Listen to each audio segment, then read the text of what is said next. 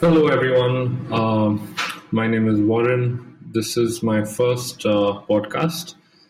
And uh, today's podcast is going to be about uh, understanding and growing your career. So, when it comes to growing your career and career growth in general, there are two broad aspects that uh, you need to focus on first. One is understanding and defining growth for yourself. And second is having an action plan on trying to figure out a way to get there. Before we talk more about understanding and defining growth, which is the first part, I think it all boils down to understanding yourself better. Like, you know, what are your talents? What are your personality types? Understanding your values and motivations, trying to introspect and audit your capabilities and expertise, and eventually figuring out your own learning style. These are four to five crucial aspects that you need to figure out to understand yourself better.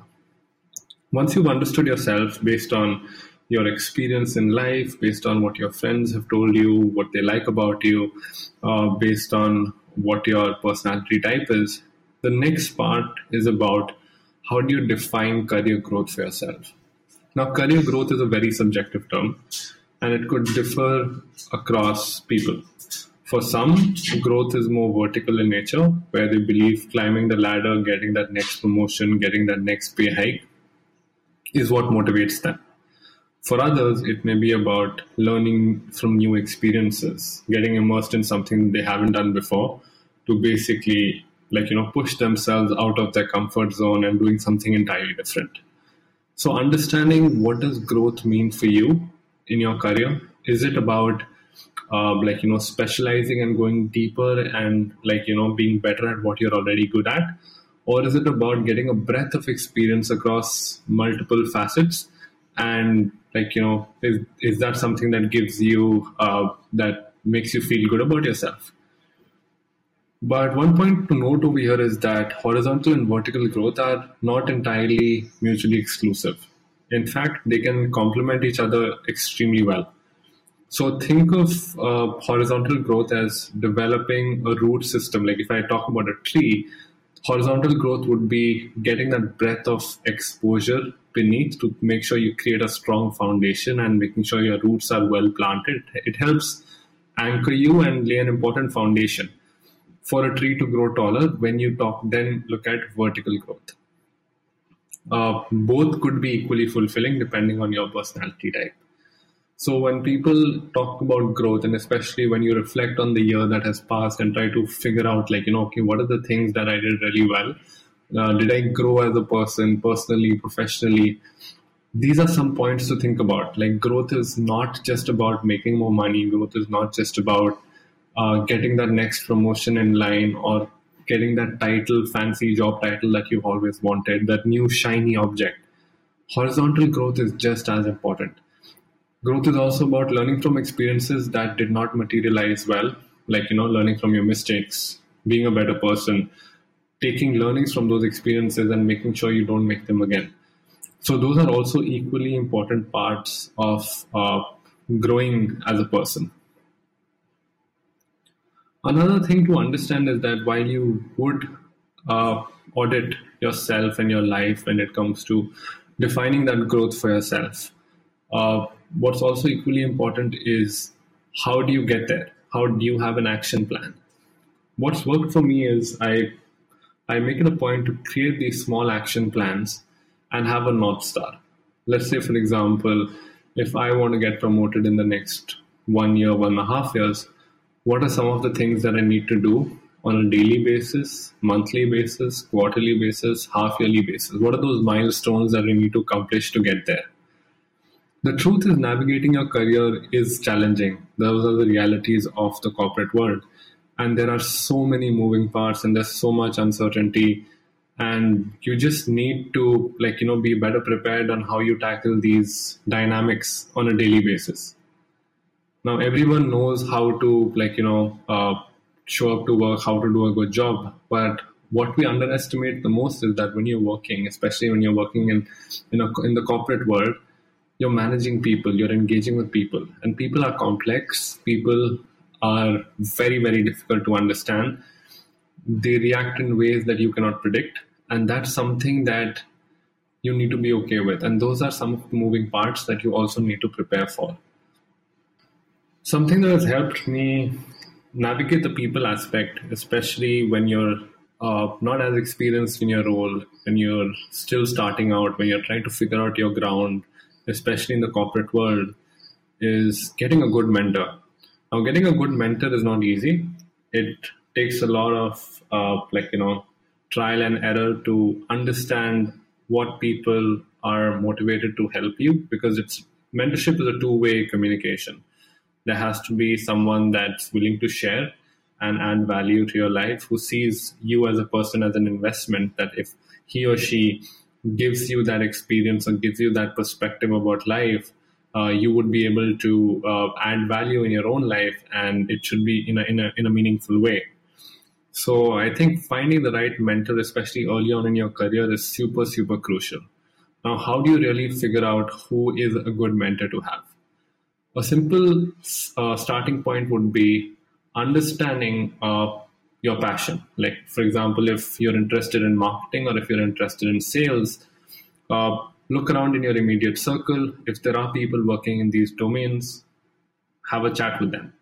What we underestimate the most is that we assume people are very busy to give their time, and that's the most uh, that's the wrong wrong that's the wrong assumption to make don't assume anyone is too busy to give you uh, their time. So, finding a great mentor starts by putting yourself in the right state of mind.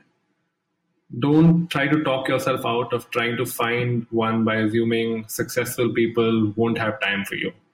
The truth is, a lot of people actually love mentoring ambitious people, and you just need to show them if you're worth that investment. And it also takes in a lot of work because you need to work hard to leave that impression on them uh, to make sure that you're actually leveraging their experience, their perspective in making something meaningful with your life. So, if you have potential mentors in mind, try to read more about them before you have that coffee chat, before you reach out to them. Do some groundwork. Look at what sort of content they consume. Look at if some articles that they post on LinkedIn or other social media platforms. Try and apply their advice before even meeting them so that when you talk to them, you have something to talk about because you've already done your groundwork. And it also tells them that you're serious about that conversation and that relationship, which is why they should invest in you.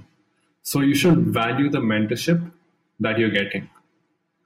The next thing is to also hold them accountable, like, you know, in terms of your progress send them appreciation notes consistently. Give them updates about your life. Make sure you have a cadence on a let's say a monthly or a quarterly basis where you're setting time being proactive like you know taking their perspective. Uh, once you take their advice make sure you action on it and let them know that they've contributed in your life in a way. Like you know it's small things like leaving a facebook comment or let's say sending them a quick thank you email or just acknowledging them and uh, letting them know that their expertise and their perspective has has helped you be a better person goes a long way. And this not just it, it not just goes a long way uh, in building that mentor mentee relationship but it also helps you hone your people skills a lot more.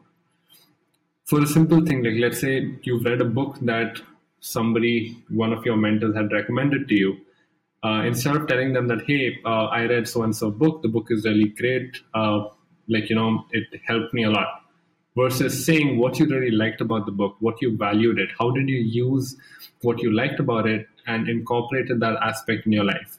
Now that's what makes the difference when you uh, create an action oriented approach based on the learnings that you've got and you express it to that person knowing that okay this is what you had this is the advice that you gave me this is what i took of it and this is how i implemented it to make myself a better person Another point to note here is that uh, the mentors will keep changing as you progress through life. For example, when I started out my career, my first mentor was uh, was a person who was about ten years elder to me. Uh, really helped me navigate my earlier, like you know, initial years through my corporate life. Gave me really good advice. But as I grew under him and uh, as I progressed in my own career as I grew, rose up the ranks, I realized that there's only so much your first mentor can help you with. Because once you feed off that experience it helps you to take take you to, from point a to point b. But from to get from point b to point c uh, the same approach is not going to work. And you need uh, a different skill set. You need different perspective. You need different feedback uh, uh, to to make that next journey which is why your mentors will also constantly change as you grow throughout your career yeah so that's something to consider while you are looking around for mentors keep that thought in mind that uh, you don't just need one mentor but you need a mentor who will connect you to more people who will connect you to future mentors whom you can uh, learn and grow with. And at the same time, keep these connections. These connections are really valuable. These are your prized possessions. They say when people leave companies, they don't just leave their jobs, uh, like you know, uh, in their past, but they carry forward their network and the people and the relationships that you've made in that job.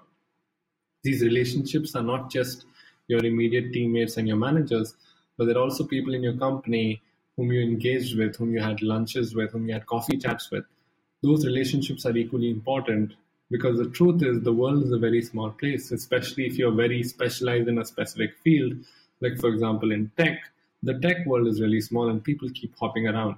So you want to make sure that you, um, like, you know, have the right relationships. You don't rub people off the wrong way. You have good, positive interactions, um, and uh, that really helps and pays in the long run.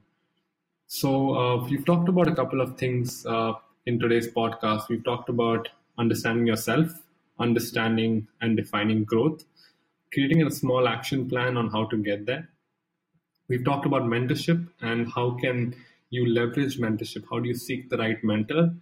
And how do you take that mentorship conversation uh, ahead with you as you grow in your professional life? Uh, if you like this podcast, uh, please uh, do share it with people who you feel uh, would value from it. Uh, if you would want me to do similar podcasts, please let me know. Feedback is much appreciated. Uh, thank you so much, and I enjoyed making this. This is my first podcast, and I hope you enjoyed listening to it as well. so stay tuned for the next one. Take care. Bye bye.